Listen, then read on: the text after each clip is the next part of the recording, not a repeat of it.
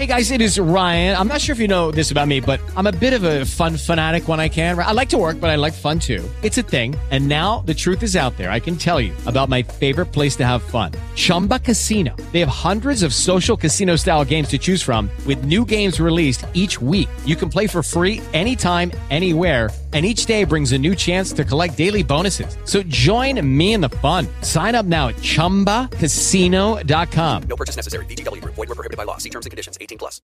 With Lucky Land Slots, you can get lucky just about anywhere. Dearly beloved, we are gathered here today to... Has anyone seen the bride and groom? Sorry, we're here. We were getting lucky in the limo and we lost track of time. No, Lucky Land Casino. With cash prizes that add up quicker than a guest registry. In that case, I pronounce you lucky. Play for free at LuckyLandSlots.com. Daily bonuses are waiting. No purchase necessary. Void where prohibited by law. 18 plus. Terms and conditions apply. See website for details. New ideas require many reiterations and restatements before they become part of the generally accepted currency of thought. The idea that I've been trying to get over since I started back in 1938 is still new. It comes as a shock to anyone who hears it. And even after you've heard it for years and years and think you're living by it, I've discovered that one is not really living by it. It has not yet become a part of their thinking. And that is that imagining creates reality. I say this because I identify imagining with God in action.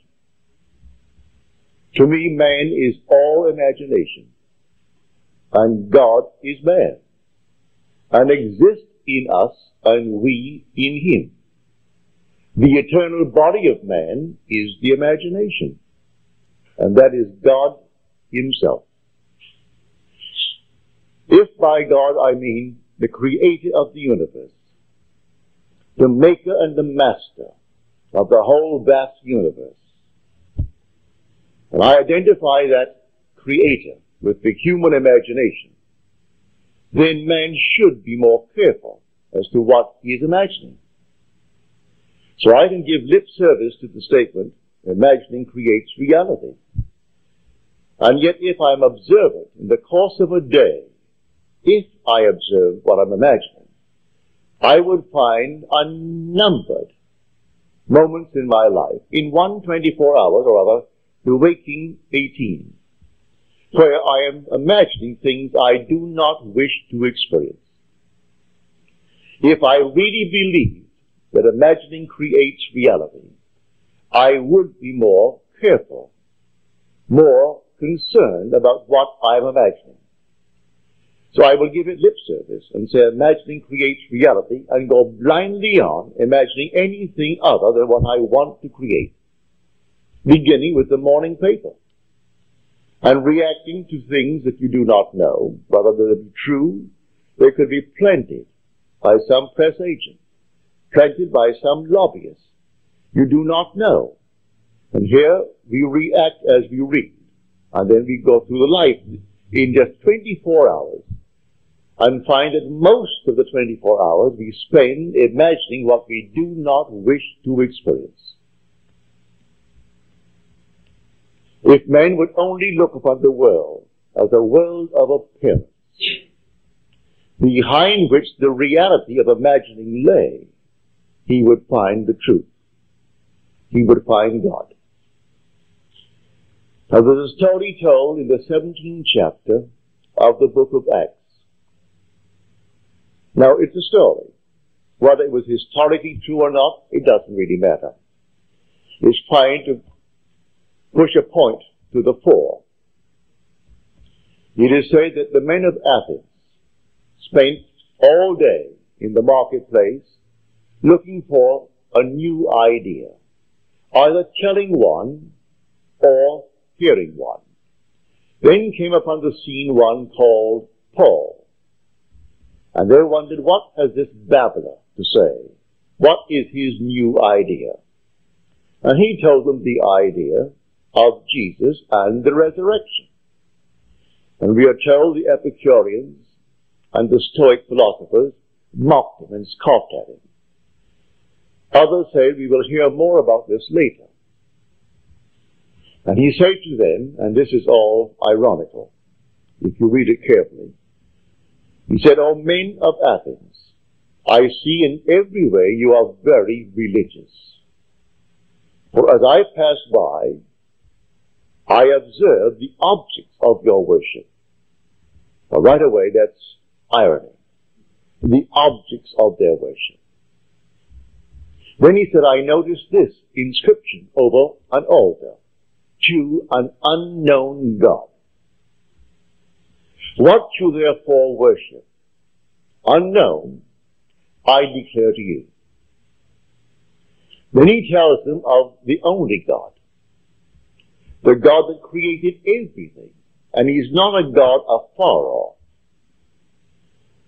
He is indwelling. He is within every single being in the world, the God of the universe.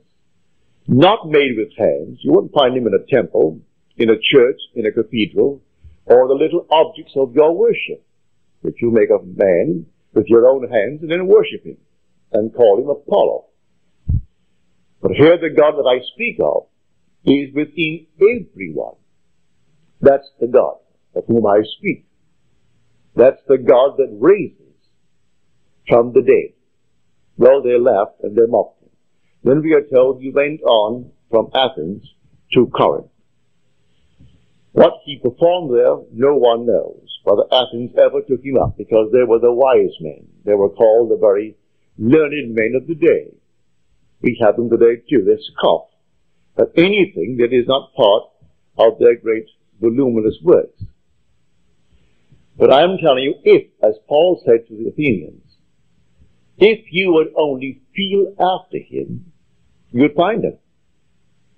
If you would feel after him, you would find him. Find what? Find the God of the universe. For he gave us not the spirit of the world, but the spirit of himself. That spirit of himself in man is man's own wonderful human imagination. When you say, I am, that's God. The one and only God, and there is no other God.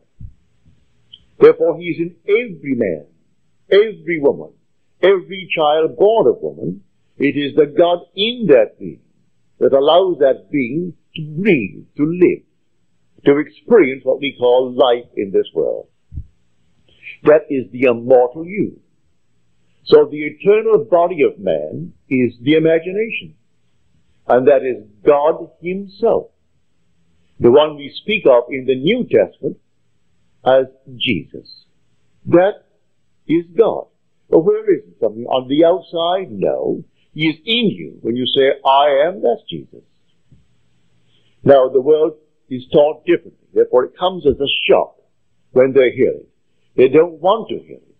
They will listen if they could simply improve their life in this world, get more money, do things that they want to do, and still hold on to this little object on the outside. So he spoke, I observe the objects of your worship. Well, man does that with what they call Jesus. They take their human hands, they make a mold of something, they call it Jesus, put it on a piece of wood, or put it on something else, stick it on the wall, and then cross themselves for good luck. There is the object of their worship, something they made themselves. The maker is greater than the thing made. No matter how wonderful it's made, certainly the artist is greater than his work. And so we make all these things and put it on the outside and then bow before it and worship. I tell you, your own wonderful human imagination is God. That's God. Now, if I would only observe this and keep it in mind, I should be able to put Paul to the test. He said, feel after him, and you'll find them. Blake said, imagination is spiritual sensation. Spiritual sensation. But how would I feel after him and find him? Well, first of all, he does all things, good, bad, or indifferent. And he waits on me just as indifferently and as swiftly when the will in me is evil as when it is good. Because he is a creative power. He kills, he makes alive, he wounds, he heals. All things are done by the one creative power. There isn't another God who is evil and one that is good, one that is altogether loving and one that is altogether hating. No, only one power. And that power is the human imagination.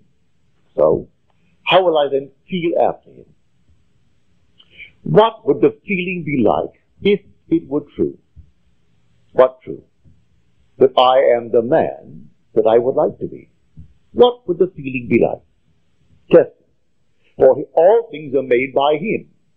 And without him was not anything made that was made. Well, now, if I dare to assume that I am now the man that I want to be, and I persist in that assumption, watching my mind morning, noon, and night, that anything that I find myself dwelling upon that is in conflict with that assumption, I ignore it. I put it aside. I will be faithful to this divine vision, the vision of myself. So anytime I catch myself daring to feel less than the thing that I'm feeling or trying to externalize in my world, I simply stop it and go back to that assumption that I am the man that I want to be. If I persist in it and it becomes a fact, then I've found him. I don't observe imagining as I do objects in space. I am the reality that is called imagining. So you don't see God, because God is spirit, but you see the result of his activity in you. He is active in you as you imagine. You're completely free to imagine good, bad, or indifferent. So you simply select what you want to imagine. Would you like to be, and you name it. Well, you said, but I don't have the background for it. I do not have any of the qualifications for it. It doesn't really matter. If imagining creates reality, you do not need the qualifications that the world thinks you need. All you need to do is simply to boldly assume that you are the man, the woman that you would like to be. And if it proves itself in performance, then you found it. So Paul said to the Ephesians, feel after him and you'll find him. Well, I have seen it numberless times in my 34 years of teaching. I started back in February of 1938. And here I am, this is February of 1972, and I'm yet to see it fail, if we, the operant power, apply it. It doesn't apply itself. We are the operant power. For in man is God, and God is man's own wonderful human imagination. So if I dare to assume that I am the one that I would like to be, well, that's God who's doing it. So how will I turn then to God tonight? Say, a half dozen people asked of me tonight. It takes no time. They voiced their request. It's a statement made in the book of John, the epistle of John. If we know that he hears us in whatever we ask of him, we know that we have already obtained the request made of him. Well, when they're talking to me, they say, I would like so and so. Instantly, it comes within the frame of my golden rule. It's something I would like myself. If I were in their present state of consciousness, I would like that. It doesn't violate my rule. It doesn't injure someone. It doesn't take from anyone. Well, now, did I hear it? I heard it. Well, if I and my Father are one, well, then my Father heard it. I do not know the means that will be employed to bring it to pass. Well, I can't deny that I heard it. If I heard it and I and my Father are one, well, can I not now say to my inner being, thank you, Father? You heard it, because I heard it. Well, if we know that he hears all that we ask of him, then we know we have already obtained the request made of him. So as to say to me, I would like so-and-so. Well, then, I heard it.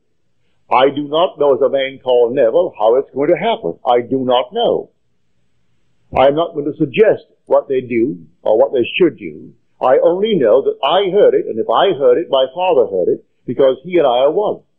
He is my own wonderful human imagination. So I could actually say within myself as though we were two. Thank you. You heard it, because I heard it.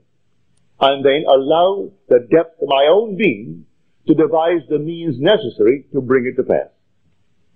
And then I am not responsible from that moment on. I do not call them up and say, did it happen? I do not get in touch with them and write them and say, tell me, how are things coming? It's not my concern. I did what was asked of me. And all that was asked of me was to hear, use my imagination lovingly on their behalf. Well, I did it. In the twinkle of an eye. You don't have to go into some sweat to do it. I don't have to go to some church and do it. Go to some synagogue and do it, or some so-called holy place. Wherever I stand should be holy, because the Father is within me. And where can you go to a more holy place than where God is? If I know God is my own wonderful human imagination, then where can I go that could be more holy than wherever I am, no matter where it is? So the request is made, I heard it. And then having heard it, I give thanks to the being within me who has the means, the wisdom, and the power to externalize it. Knowing that the entire outside world, that all objective reality is solely produced through imagining. What is now proven in the world was once only imagined.